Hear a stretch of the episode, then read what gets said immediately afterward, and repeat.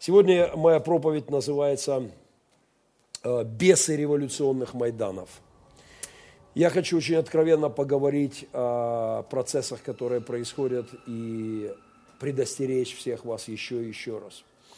А, давайте я сразу успокою тех, кто, кто сторонник Евромайдана и рад свершившейся в Украине революции. Я не, не говорю о Евромайдане. Я мог бы здесь спокойно сказать бесы революционных антимайданов – имея в виду там Маринский парк и те, что там антимайдан, да, я бы мог поставить сюда э, бесы коммунистической революции, бесы французской революции, бесы египетской революции. На этой неделе 526 человек приговорили к смертной казни в Египте. Оптом. Ничего себе масштабчики. Прямо сейчас бушуют революции в Латинской Америке. Север Африки недавно просто перевернулся. В Сирии, а, повстанческая гражданская война. Да? В Азии, в азиатских странах а, огромные проблемы есть, революционные проблемы. Я говорю, я хочу поговорить о демонах, которые во времена смут, во времена э, революций, мятежей, военные времена, они вылазят, они режиссируют, они, э, они организовывают, накачивают людей – и губят души людские. Вот об этой демонической активности в революционные мятежные времена я хочу вновь сказать церкви. Меня расстраивают многие вещи. Когда вижу, как христиане возненавидели друг друга. Христиане из России кричат христианам в Украине – эй вы фашисты, бендеровцы, а в ответ получают, а вы расисты, путинисты, да, и удаляют друг друга из социальных сетей. Когда епископа э, доводят до того накал страстей, что не пожимают руки епископам из России или из Украины, вы оккупанты, почему вы то... А мы поддаемся очень часто на игру дирижера дьявола. Когда я первый раз в жизни увидел профессионального дирижера, высококлассного дирижера. Роджер Макмурин, потомственный пресвитерианский служитель, а, приехал в Украину во времена развала Советского Союза, когда хор имени Григория Веревки и лучший оркестр Украины а, пошли на рынки продавать нижнее белье. А, и он собрал их, начал давать им зарплату и начал с ними репетировать. И многие из них стали членами церкви, многие уверовали, многие... И они потом чартерным рейсом летали в Карнеги-холл концерты, в лучших концертных залах мира. Он буквально создал это. И когда я однажды был у него в церкви, в Киеве, и когда я видел э, его работу профессионала, мирового такого класса дирижера, знаете, это меня шокировало. Он только пальчиком поведет, уже скрипочка там заиграла, взгляд бросил, уже какой-то тромбончик запел, одно движение, и все, как будто бы тысячи нитей протянуты, и, и вот одним все оживает, все. И знаете, я подумал, что дьявол, он такой манипулятор, он держит людей, он дергает страсти, он дергает греховные процессы в людях, и он, он управляет людьми как марионетками. Вчера по дороге э, радио звучала в машине старая песня Макаревича э, о людях как марионетках, да, которые вот управляют. Мы должны понимать, что есть макробы, как назвал демонов Клайв Льюис. Э, не микробы, а макробы, невидимые, величественные существа, которые действуют на умы, на сердца людей, которые хотят большой крови. Демонам нужна кровь. Им нужно много крови. И когда я слышу слова демонов из уст политиков, становится страшно. А когда я слышу слова демонов из уст христиан, призывающих меня, меня взять оружие и идти на границу. Конечно, никто из нас не мог представить в самом страшном сне, что слова о последних временах «восстанет брат на брата» могут коснуться русских и украинцев. Как будто мы видим дурной сон. Вчера танки шли по поселку Демьяновка, к границе подтягиваются. У нас же никогда не было э, э, армии вдоль э, русской границы. Мы же все время ожидали потенциального противника где-то там с запада. И, и вдруг, кто мог представить, что российские танки, артиллерия, авиация будут выстраиваться вдоль украинской границы, а украинцы будут рыть окопы а, от агрессора, защищаясь против русских и украинцев. Кто бы мог представить, что русские офицеры будут захватывать украинские корабли, украинские штабы, и при этом могут дойти до такого скотства, с которым мы столкнулись в этих процессах, до такого унижения. Вы слышали эту историю, как э, в одной из воинских частей им дали понять, что, ребята, только рыпнитесь сопротивляться, детский сад, где ваши дети у нас под контролем. И это говорят русские офицеры. Слово чести, честь имею, все это где-то ушло в прошлое, скотство, демоническое скотство. И офицеры кладут оружие со слезами и сдают свои воинские части, потому что там их дети. Кто бы мог это вообразить? Демоны любят ненависть, они кушают ненависть, они питаются злобой людской, они насыщают себя, они жиреют на крови человеческой, как клопы а, сосут кровь и раздувается, они растут от этого. Время революции, время демонов, время активизации бесовских сил. Так было всегда, и так происходит сегодня. И мы, христиане, должны видеть то, что не видят политики. Мы должны понимать то, что не понимает Савик Шустер со всеми своими экспертами на ток-шоу. Мы должны понимать то, что не понимают э, штабисты Путина и генералы в своих штабах. Мы должны знать, что сердца людские подвержены демоническому влиянию, умы людские. Мы должны понимать, что демоны накачивают ненавистью людей, и люди превращаются в скотов, звереют. Я видел это. Я видел это. А, как псы безмозглые, которым дают команду фас, не понимая кого, за кого, кого они рвут зубами, никакого ума, никакого интеллекта. Потом опомнились, что это было, когда чуть не поубивали людей. Они вообще не понимали, что они делают. Я видел демонов, которые полностью владели людьми, как, как, как спичка. Сегодня знаете, если это помещение сейчас смазывать, поливать бензином, накачивать горючими материалами, достаточно одной маленькой искры, взрыв, пламя, огонь, смерть. Сейчас демоны накачивают наши страны. Они затеяли пирушку. Они уже попили людской крови. Они хотят больше. Им никогда нет ее недостаточно. Христиане должны быть тем народом, который видит бесовские процессы в этом и может четко стоять против этого. Максимилиан Волошин, а, русский поэт, в 1920 году пишет стихотворение «Северо-Восток». Россия, Москва, революция, гражданская война, коммунисты пришли к власти, Деникин, Колчак, красноармейцы, белогвардейцы – Э, эти сволочи в кожанках с маузерами, бандиты, поодевоставшие комиссарами, э, мародерство, грабеж, расстрелы, насилие, кровь. А ведь России говорили, прогнозировали, что к 2050 году она станет самой развитой страной мира, и вдруг все тонет в крови. У них были хорошие мотивы. Свергнуть тиранию, добиться социальной справедливости, самые хорошие мотивы. Но бесы правят балом. У Гитлера были хорошие мотивы, если вы не в курсе. У него были замечательные мотивы. За него голосовала на ура умная нация немцев. Потому что справедливости он требовал. Отмена контрибуций освобож... перестать угнетение, коррупцию вон, олигархов вон, вперед, мы, нация, которая сама. И демоны правили мозгами и сердцами и нагнетали атмосферку здесь.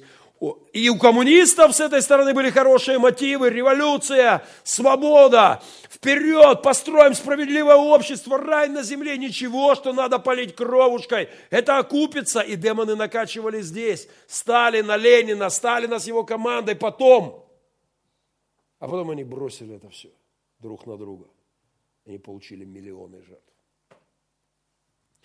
Максимилиан Волошин в 1920 году пишет стихотворение «Северо-Восток» и начинает его так.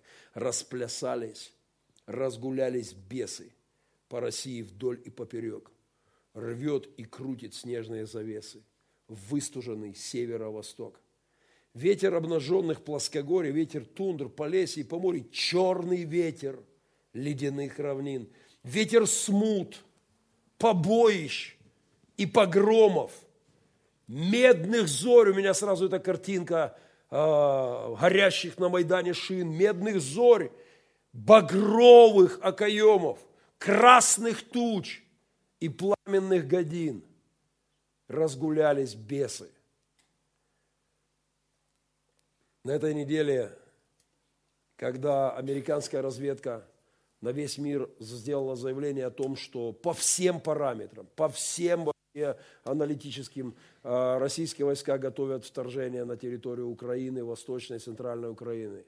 Что все говорит о том, что это не просто они вот там а, учения или что готовится наступление. Ну, я не знаю, там эксперты военные когда э, заявил, заявил один из самых серьезных экспертов, у которого есть данные, разведданные, он говорит, в следующие два дня могут стать самыми чудовищными в истории Украины. Я приехал вечером домой, и я понял, что моя душа, она охвачена страхом. Я понял, как поднимается страх. Я думаю, Господи, на мне ведь не только родные дети, которых надо прокормить. Мне надо прокормить десятки детей и в Пилигриме, и в деревне Пилигрим. На мне ответственность за церковь, за многих людей. Господи, не дай Боже. И я понял, как страх поднимается. Я начал говорить с женой, делиться своими страхами. И она, конечно, пыталась меня успокоить и утешить, но, но не от нее пришло утешение, а от вот этого места в Писании оно всплыло в моем сознании. Откройте Иоанна 16, 33. Иоанна 16, 33. Вот это место в Писании, оно как бы внутри меня появилось и начало расти и укреплять меня. Иисус говорит так, «Сие сказал я вам, чтобы вы имели во мне мир». Во мне, в Иисусе, во Христе, в общении с Богом, в поклонении Ему – в пребывании с Ним, во мне имели мир, в мире будете иметь скорбь. В мире будет много бед и проблем. Но мужайтесь, я победил мир. Помните, имя Господа – крепкая башня. Бежит в него праведник и безопасен я понял, что это хорошее время, чтобы тебе и мне обновить свои отношения со Христом. Чтобы тебе и мне укрепиться и сказать, Господь, что бы ни было в этом мире, какие бы бесы ни повылазили, как, как бы ненависть не пытались накачать в мою душу, я, я отказываюсь. Я отказываюсь. На этой неделе милиция поставила меня в тупик, они сказали, вы должны решить, вы даете ход уголовному делу или нет – и это непростая развилка, особенно с учетом угроз, которые поступают. И мы сказали, окей, мы, не, мы забираем, мы не будем подавать уголовное дело. Мы не имеем претензий к этим людям, потому что это были не люди.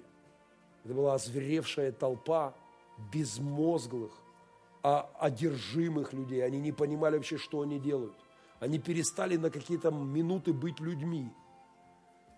Они были на уровне животных, которые по команде ФАС не понимают, что за ФАС, куда ФАС, что тут движется, идем и ФАС. Как сорв, прямо как псы, сорваясь, побежали. Что это было, никто не понял. На этой неделе приехали ребята, организаторы этого митинга. Э, они эти, как самопровозглашенные, эти новые мэр народный и так далее, ну, которые бегают по городу там что-то перекрывают, крушат. Приехали, говорят, мне сказали, что, говорят, они, ты не видел, говорит, пастор, там стояла вторая машина и еще одна машина. Говорит, потому что, ну, им же кто-то сказал, что тут в Пилигриме прячут, прячут правый сектор и бендеровцев. И, и, и один из них утверждал, что у нас в автобусе было оружие, у него есть фотографии. И когда они подъехали, знаете, поскольку в моем сердце уже вопрос был решен, я сказал, Господь, я не дам места гневу, ненависти. Мне просто жалко, что люди перестают быть людьми. И я вышел и, э, э, навстречу им, и протянул им руку. И знаете, это было приятно сделать, как это ни странно звучит. Потому что я уже не держал на них зла. Проходите, заходите, попьем чаю. Ну вот это Америка. Я говорю, знаете, я люблю людей в Америке. У меня куча друзей в Америке. Это Европа, я люблю Европу, я люблю людей в Европе. Ну мы за Россию, я обожаю Россию, у меня миллион друзей в России. Я лечу в Россию еще несколько дней. Ну вот, я говорю, послушайте, я не играю в эти игры. Я ни, никакой ненависти не имею ни к россиянам, ни к американцам, ни к европейцам, ни к китайцам. Я люблю людей, они все Божьи творения. И я не играю в дьявольские игры.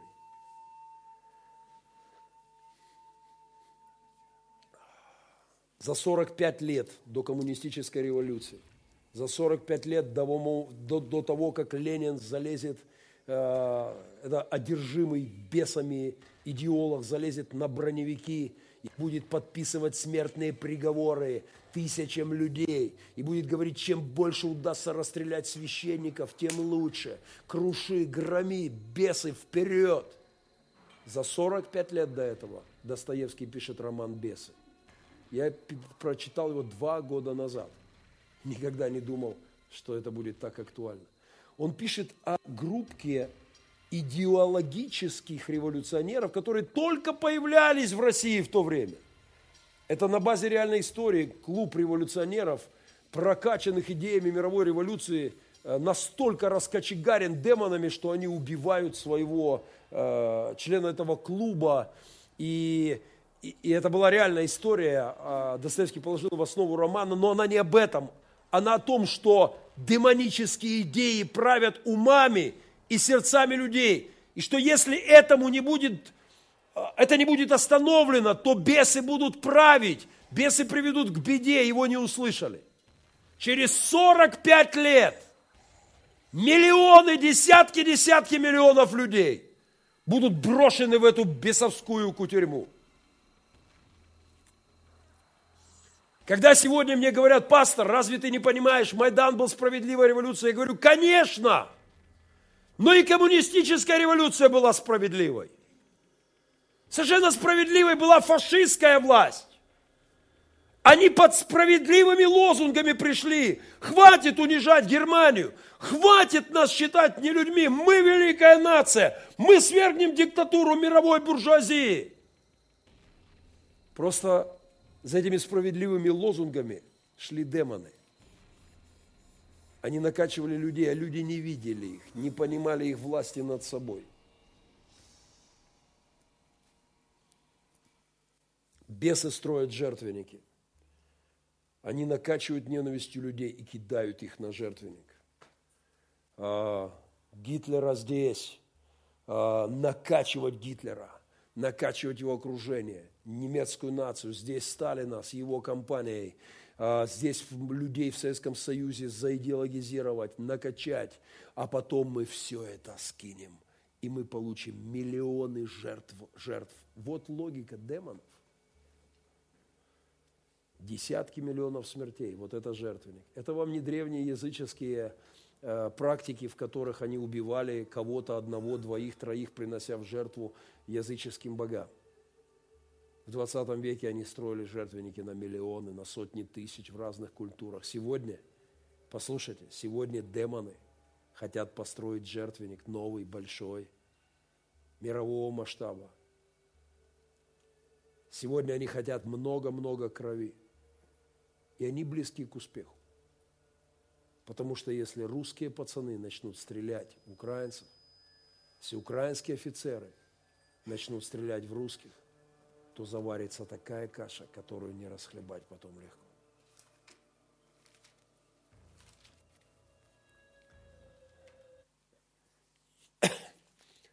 Скотный двор Оруэлла, который я настойчиво рекомендую к прочтению.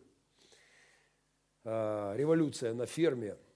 Животные свергли фермера, и там у них были идеологи, пропагандисты свиньи. Свиньи захватили власть, а поросята были пропагандистами – такие работники СМИ современные. И вот наибольшей известностью среди них пользовался маленький толстенький поросеночек по имени Визгун. С круглыми щечками, вечно помаргающими глазками, быстрыми движениями и пронзительным голосом. Он был блестящим оратором. Обсуждая какую-то сложную проблему, он метался из стороны в сторону, и хвостик его все время подрагивал, что придавало его словам особую убедительность. Кое-кто говорил о визгуне, что он способен превратить белое в черное. И наоборот, черное в белое. Знаете, там у, э, у Орула э, есть такая, у них, у скотов был гимн, назывался «Скоты Англии». И они все время пели, э, этот гимн звучал так, «Четыре ноги хорошо, две ноги плохо, четыре ноги хорошо, звери, две ноги люди плохо, четыре ноги...» И они все время пели этот гимн. Это гимн скотов Англии, гимн революционный. Но свиньи, которые захватили власть, и они очень хотели быть как люди. И в конце этого произведения уже не поймешь, люди это или свиньи. А, и вот эта свинья, которая захватила дом фермера, ну такое, скажем, Межигорье, из которого фермера выгнали, и, и туда уселась новая свинья, и и, и вот они поют, четыре ноги хорошо, две ноги плохо. И вдруг однажды утром открывается дверь, и эта свинья вываливается на двух ногах. Она научилась ходить на двух ногах, балансируя своим брюхом как-то. И, и все так растерялись. Но визгунчик, пропагандист, быстро сообразил, что-то скомандовал овцам, хору овец, и хор, как ни в чем не бывало, запел. Две ноги хорошо, четыре ноги плохо, и все успокоились. Знаете, силу пропаганды мы как никогда можем видеть сейчас. Я на этой неделе по дороге в Россию в самолете дали мне э, российскую газету, и в Домодедово я пока пил, пил кофе, э, раскрыл. Я начал читать, я дал телефон девушке рядом за столиком, говорю, сфотографируйте меня, пожалуйста, получилось вот это фото. Знаете, и я написал у себя в социальных сетях, что я начал читать российскую газету, и мои украинские очи прозрели – прозрели и наполнились ненавистью к бендеровцам. И я хотел захватить самолет, развернуть его назад в Украину, приземлиться в Донецке и найти бендеровцев. Если не найду, придумать и поубивать. Всего две маленькие статьи. Но я почувствовал, как демонические силы пытаются, шкарябаются в мою душу. Я был очень рад, что мое сердце было в порядке – я мог улыбаться, читая эти статьи, и иронизировать над демонами. Но так бывает не всегда. Мы должны с вами остаться над этой войной, остаться над ненавистью. Мы не должны позволить себе ненавидеть людей. В России на служениях сидели ФСБшники у меня, КГБшники. А, и я говорил об усыновлении, большие конференции, большие служения. Опять радость держать деток на руках, которых люди взяли в семьи после наших велотуров, наших служений. И люди, я проповедовал, а потом также отвечал на вопросы. И все время я говорил о политике ни слова, но все равно кто-то сказал, ну, все-таки, что вы думаете об этом конфликте? И знаете, я отвечал так, я говорю, знаете, ничего не может случиться с моим сердцем, чтобы я возненавидел русских людей. Ничего. Сменятся президенты, и ваши, и наши. Сменятся идеологии, будут перемещаться границы, карты мира перекраиваться. Но ничто, ничто не может меня заставить возненавидеть русских людей. И еще, я говорю, пожалуйста, дорогие россияне, запомните, что Украина – это не Ярош и не Сашка Белый. Если Украина – это Ярош и Сашка Белый, то я вас понимаю, вам надо сбросить ядерную бомбу на Украину, и когда все подсохнет, заселить нормальными русскими людьми. Но, слава Богу, Украина не Сашка Белый и не Ярош, как и Россия не Жириновский. Потому что если Россия Жириновский и многие другие идиоты – то нам нужно заселить территорию России нормальными людьми, когда подсохнет. Я говорю, послушайте, Не давайте демонам власти над своими душами. Все пройдет, но мы должны остаться христианами, мы должны остаться братскими народами. Какие бы гадости сегодня не делались, а, кем бы и, и какие бы.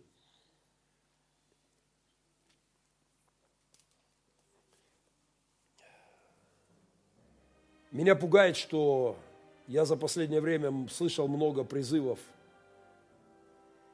которые называются ересью, теология освобождения. Церковь осудила эту теологию официально, публично, демонстративно. И я слышу из уст пасторов, Геннадий, пора решаться, время браться за оружие. Я говорю, чего? Повторите.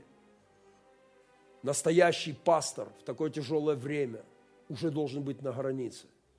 Я говорю, я на границе все эти годы. Я на границе.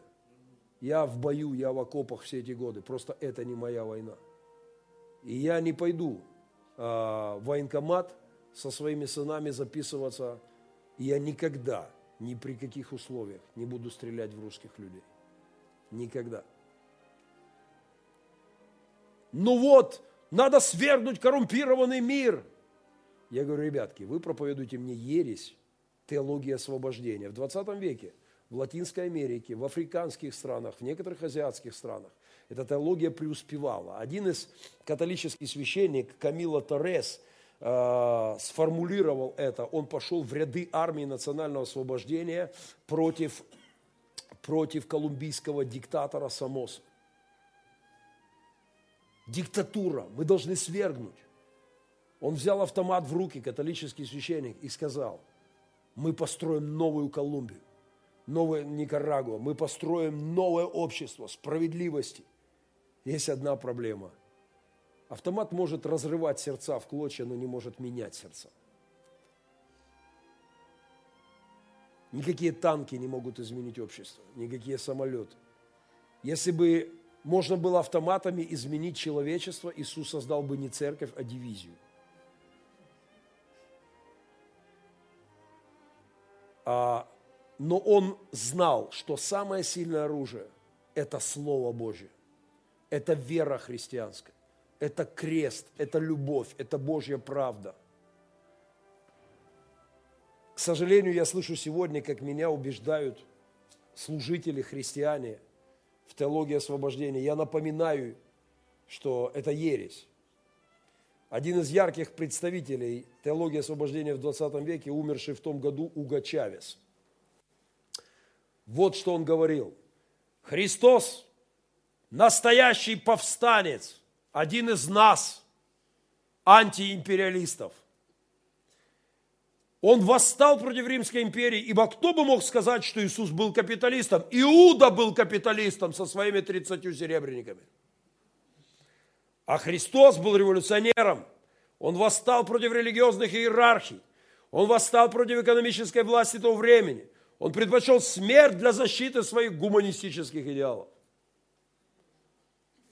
Я хочу напомнить, что Христос родился, жил, создал церковь, умер и воскрес на оккупированных Римской империей израильских территориях. История начала христианства – это история оккупированной земли.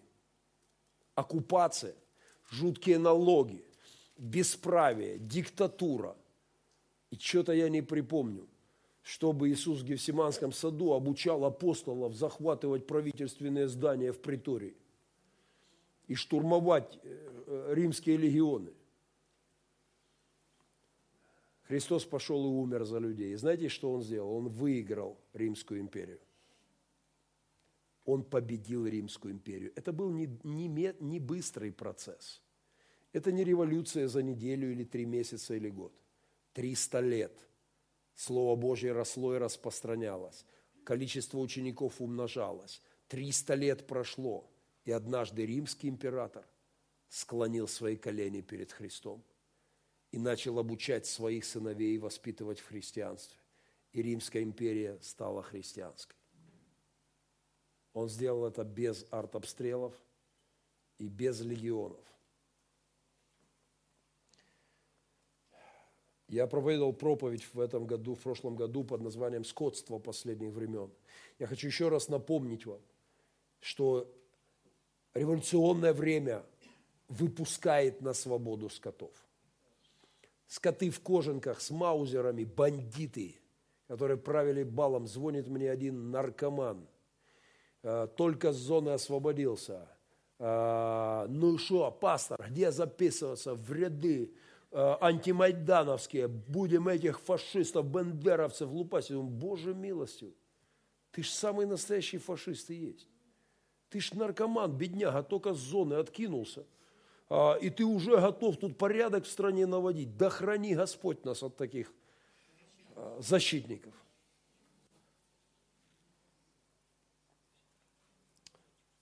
Гимн скоты Англии у Оруэлла – там есть такие строчки. Он настанет, он настанет, мир великой чистоты, и людей совсем не станет, будут только лишь скоты.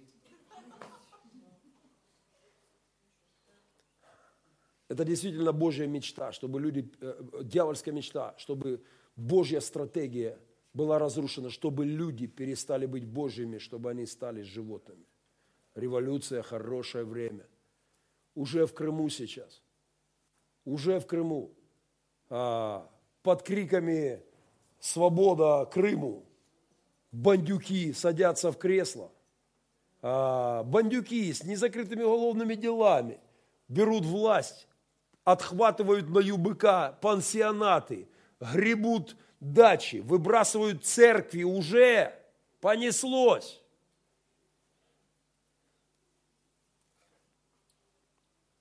Мир великой чистоты. Революция пожирает своих детей. На этой неделе эту фразу вспомнили многие, фразу Д'Антона, великого французского революционера, вспомнили многие в связи, а, в связи с тем, что убит был этот Саша Белых, Белый. И, скорее всего, скорее всего, застрелили он еще вчера с автоматом врывался в кабинеты прокуроров, ноги на стол, к прокурору в морду. Но уже революция пожирает своих детей. Потому что, такая, потому что дьяволы, бесы, демоны, они, они убивают многих, и они убивают тех, на ком они въезжают. Они на Гитлере въехали в половину мира и потом убили Гитлера. Они они эксплуатируют тех, на ком ездят, и их уничтожают, и пожирают их. Дантон, один из революционеров французских, а, они отрубили голову Людовику XVI его супруге. Публично, в центре Парижа. Великая французская революция. С призывами свобода, равенства, братства, со светлыми идеалами одержимые люди – и бесы вели Францию к большой крови. Гильотина, которая отрубила голову Людовику XVI, не останавливалась ни на день. Парижане говорили, аллергия начинается от вони крови, Париж пропитан кровью. Только и успевали трупы обезглавленные увозить. Требовали, чтобы гильотинировали, увели куда-то в сторону, потому что в центре Парижа как, как на мясобойне. Прошло 600, 6 месяцев после, э, после казни Людовика XVI. И революция начала пожирать своих детей. Сперва Марат, его зарезали. Год и три месяца проходит, арестован Дантон, один из лидеров революции. Один из самых влиятельных лидеров революции арестован. Кстати, успел во время революционных шумков столько хапануть. Свобода, равенство и братство и богатство. Братство и богатство. Он напихивал как только мог под шумок революционный. И вот его арестовывают. Приговаривают смертной казни, он произносит свое знаменитое «Революция пожирает своих детей». И вот его ведут на плаху, на эту же самую гильотину – и он проезжает мимо дома Робеспьера, своего друга, одного из основателей революции. и кричит, Робеспьер, ты следующий. Через три месяца Робеспьера повезут на эту же гильотину вместе с Сент-Джустом. Все главные лидеры революции будут казнены. Революция сожрет их. И придет Наполеон и утопит Францию еще раз в крови. Это демоническая пирушка. Это игра, по большому счету, бесовская игра. Я, конечно, надеюсь, что я читал на этой неделе пророчества, надеюсь, что ложные пророчества, в которых описывается, как ядерные бомбы летят в Харьков, Донецк, Луганск, Херсон. Очень надеюсь, что это просто ну, фантазии в это жуткое время, вполне объяснимые. Но одна вещь, которая ты никуда не можешь деть, книга Откровения говорит о страшных трагедиях последних времен, о море крови, о гибели сумасшедшего количества людей в последние времена перед возвращением Христа. И ни у кого из нас нет гарантий, что сейчас не заваривается последняя историческая каша. Ведь так думали люди перед Первой мировой. Мелкие конфликты, ничего, разберутся, небольшое политическое напряжение. Так думали политики, о, мы сейчас на этом что-то поимеем. А потом были миллионы жертв. Так думали перед Второй мировой классное время, поиспользуем Гитлера, а, сыграем на этом, разделим Европу, хапанем кусок Польши, еще не зная, что, во что обойдется этот кусок, в какие миллионы миллионы жертв, смертей детских, стариков, в голод, разруху. Я, конечно, надеюсь, что все обойдется. Я надеюсь, что как-то утихнет, что весна будет продолжаться – не в клубах красного дыма, но танки ходят под нашими городами, вертолеты летают у меня над червоным, военные вертолеты, границы, ракетные установки. И нет никаких гарантий, что бесам не удастся это сделать. Мы должны молиться, чтобы нам проводить жизнь тихую и безмятежную, без потрясений, без бесовской пирушки – Прагматизм губит революции. Хорошие затеи революции, справедливость, равенство, классная затея, коррупцию убрать, хватит, достало, сколько можно. Э, хорошая затея. Но упирается она в неизмененную человеческую природу, в греховную природу следующих лидеров, следующих директоров, следующих политиков. Лошадка Молли у Оруэлла в скотном дворе. Она очень нереволюционная такая лошадка. И когда поросята и эти визгуны говорят, революция, мы свергнем, это, ее интересует только один сугубо прагматический вопрос. Будет ли сахар после революции? Они, да какая ты мелочная, революция, справедливость. Она говорит, сахар будет. Говорит, да что ты с сахаром, мы свергнем, мы построим. Второй вопрос, который ее интересует – а можно ли будет ленточку в гриву носить, вплетать э, э, после революции? Ей говорят, ты что, ленточка, это человеки придумали, человек враг животному, никаких ленточек. Э, на этой неделе я поздравляю вас, совершенно потрясающая новость.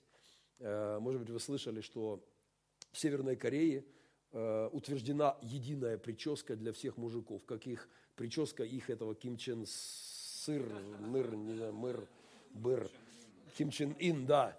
И все, все одну прическу. Раньше у них было 10 революционных причесок. Поздравляю, одна. Все должны выглядеть как Ким Чен Ин. Понимаете, все. Так вот, лошадь переживает. Но происходит революция. Свиньи закатывают, закатывают власть. И вот что интересно, свиньи жрут сахара вдоволь, а ферма голодает. И что еще интересно, свинья это выходит из дома на двух ногах с ленточками. А всем другим ленточки запрещены. Прагматизм губит революцию. Очень важная вещь. Мы живем во время, когда огромный вакуум идеологический подошел, и это большая беда. Я хочу, чтобы вы меня сейчас услышали. Это надо, ну, это слишком глобально, и Послушайте, три главные парадигмы правили миром последние несколько лет. а, три главные большие идеи. Капиталистическая идеология, самая древняя из этих трех, затем как противостояние ей коммунистическая идеология и как противостояние обоим а, фашистская идеология. Они начали отмирать в обратном порядке фашизм, теперь коммунизм рассыпался у нас на глазах, и теперь мы видим, как капиталистическая идея, объясняющая смысл устройства, заработок, прибыль э, и так далее, все это рушится. Люди, люди не могут насытиться этим. Мы вошли во время вакуума, жуткого вакуума идеологии. Вот что за ним последует. Запишите и запомните. Скоро появятся новые лидеры с новыми мировыми идеями. Как спасти этот мир, как навести порядок, как остановить войны, как спасти нас всех от всех проблем. И эти лидеры будут вводимы демонами. И они начнут строить новые мощные сатанинские идеологии. И эти идеологии будут строить новые огромные жертвенники на миллионы душ. Мне приснилось как будто бы мое покаяние пару лет назад, как будто бы мое покаяние было мировой войной. И я проснулся в 3 часа ночи пару лет назад, и я написал черновик, черновую идею книги. Книги, в которой о главной революции в моей жизни, о революции Духа Божьего. Это будет как детектив, как триллер – в котором я уже написал первые там 10 глав, но потом забросил, сейчас хочу вернуться.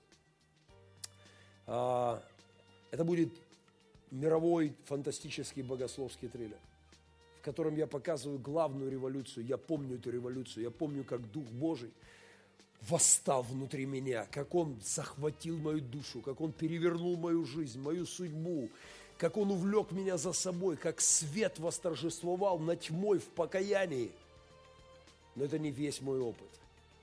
Я знаю, как притихшая на время плоть подняла свою контрреволюционную голову, как она начала пытаться мою, мою душу федерализировать, сепарировать, захватывать, устраивать плацдармы, чтобы потом восстать и победить опять. Это главная революция. Это главная моя и твоя война – остаться человеком – не оскотиниться, не превратиться в животное. Мне прислал кто-то ссылку на мою же проповедь в эти буйные времена. Говорит, пастор, ты помнишь, о чем ты проповедовал два года назад? Поднимите музыку. Это было связано с этой музыкой. Э, я сидел, кушал у друга дома, а потом я услышал музыку. У него играла в зале музыка. Эта музыка захватила меня. Я встал, пошел, сел там возле этих колонок – и что-то стало происходить со мной. Такого раньше не было. Звучала эта композиция, а я вдруг представил себя посреди шторма, посреди бури, на скале. И эти дикие волны, они пытаются захватить меня в пучину.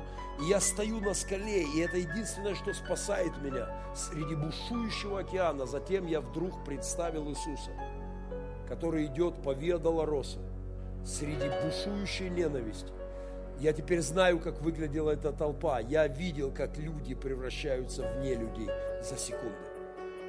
Я видел это Виа Долороса и Христос, который несет свой крест и идет полный любви, чтобы спасать людей. И толпа кричит, распни, требует крови, одержимая толпа.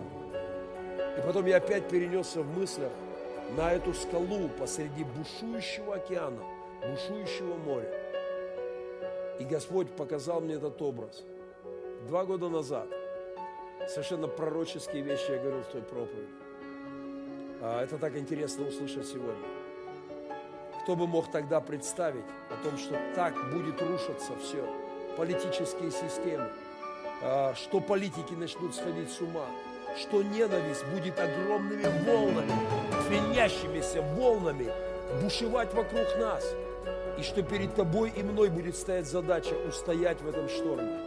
Устоять в любви, устоять в прощении, устоять в милосердии и доброте, не ожесточиться, не возненавидеть, любить людей, любить людей, даже когда демоны превращают их в скотов, молиться за них, любить их, и если возможно, отрезвить хоть кого-то.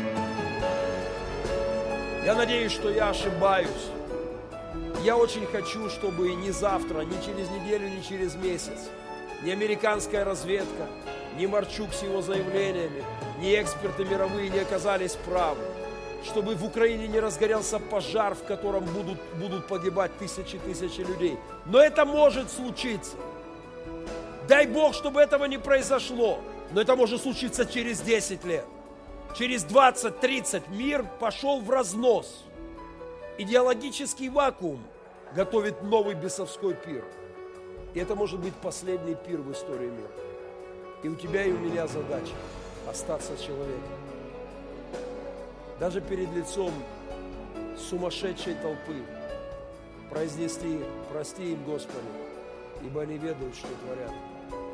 Даже перед лицом оскотинившихся людей остаться человеком, человеком, Божьим творением и сохранить любовь, веру, устоять в шторме, устоять в буре. Когда же начнет это сбываться – Тогда восклонитесь и поднимите головы ваши, потому что приближается избавление ваше. Когда Христос говорит о последних временах, когда Христос говорит о том, что восстанут царство на царство и брат на брата, Он говорит не только это. Он еще говорит, когда увидите, что заваривается вся эта большая демоническая каша, восклонитесь. Это значит, поднимите свой взгляд к небу восклонитесь. И при, потому что приближается избавление ваше.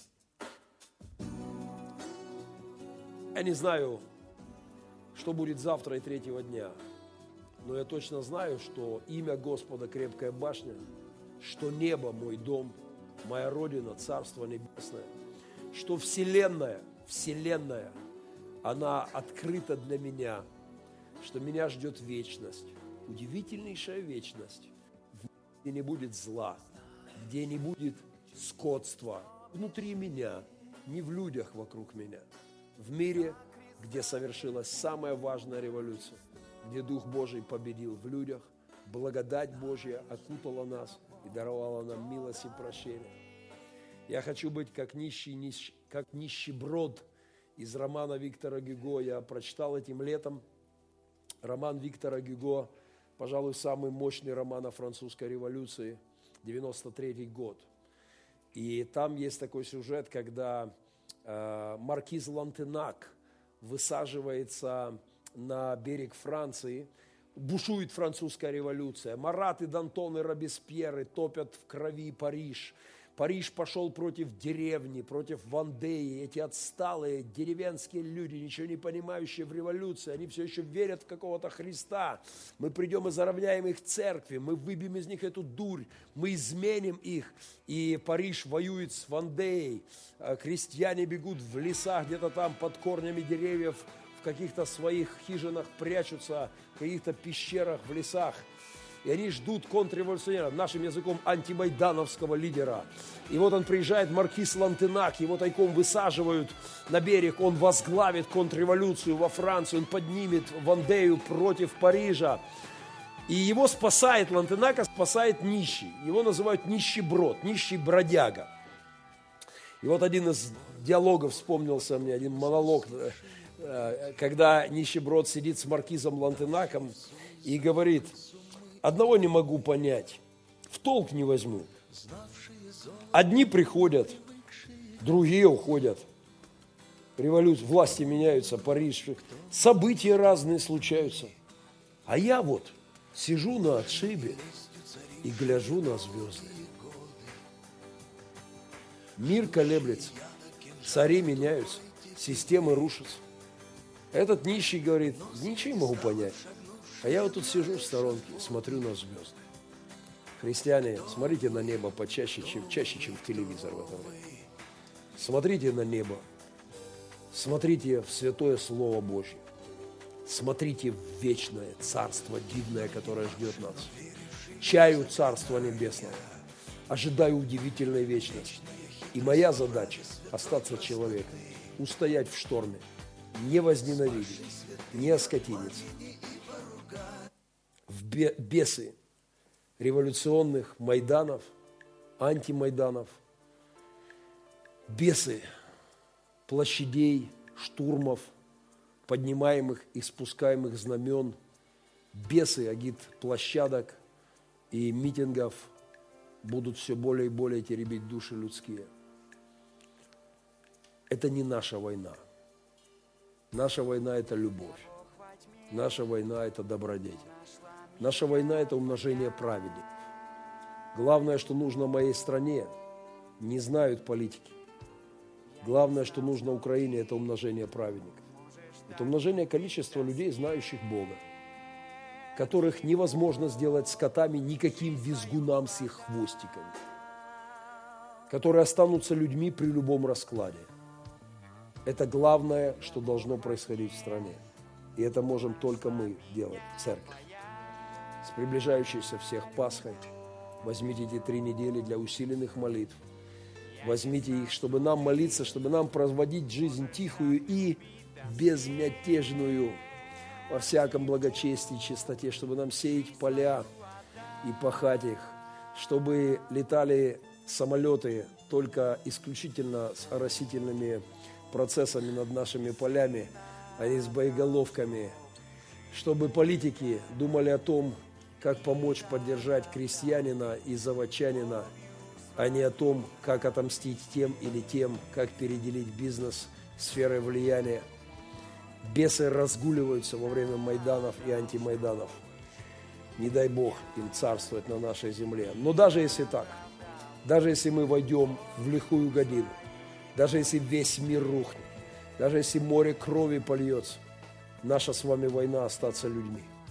Остаться людьми остаться Божьими людьми. Смотрите почаще на звезды. Давайте встанем молитву.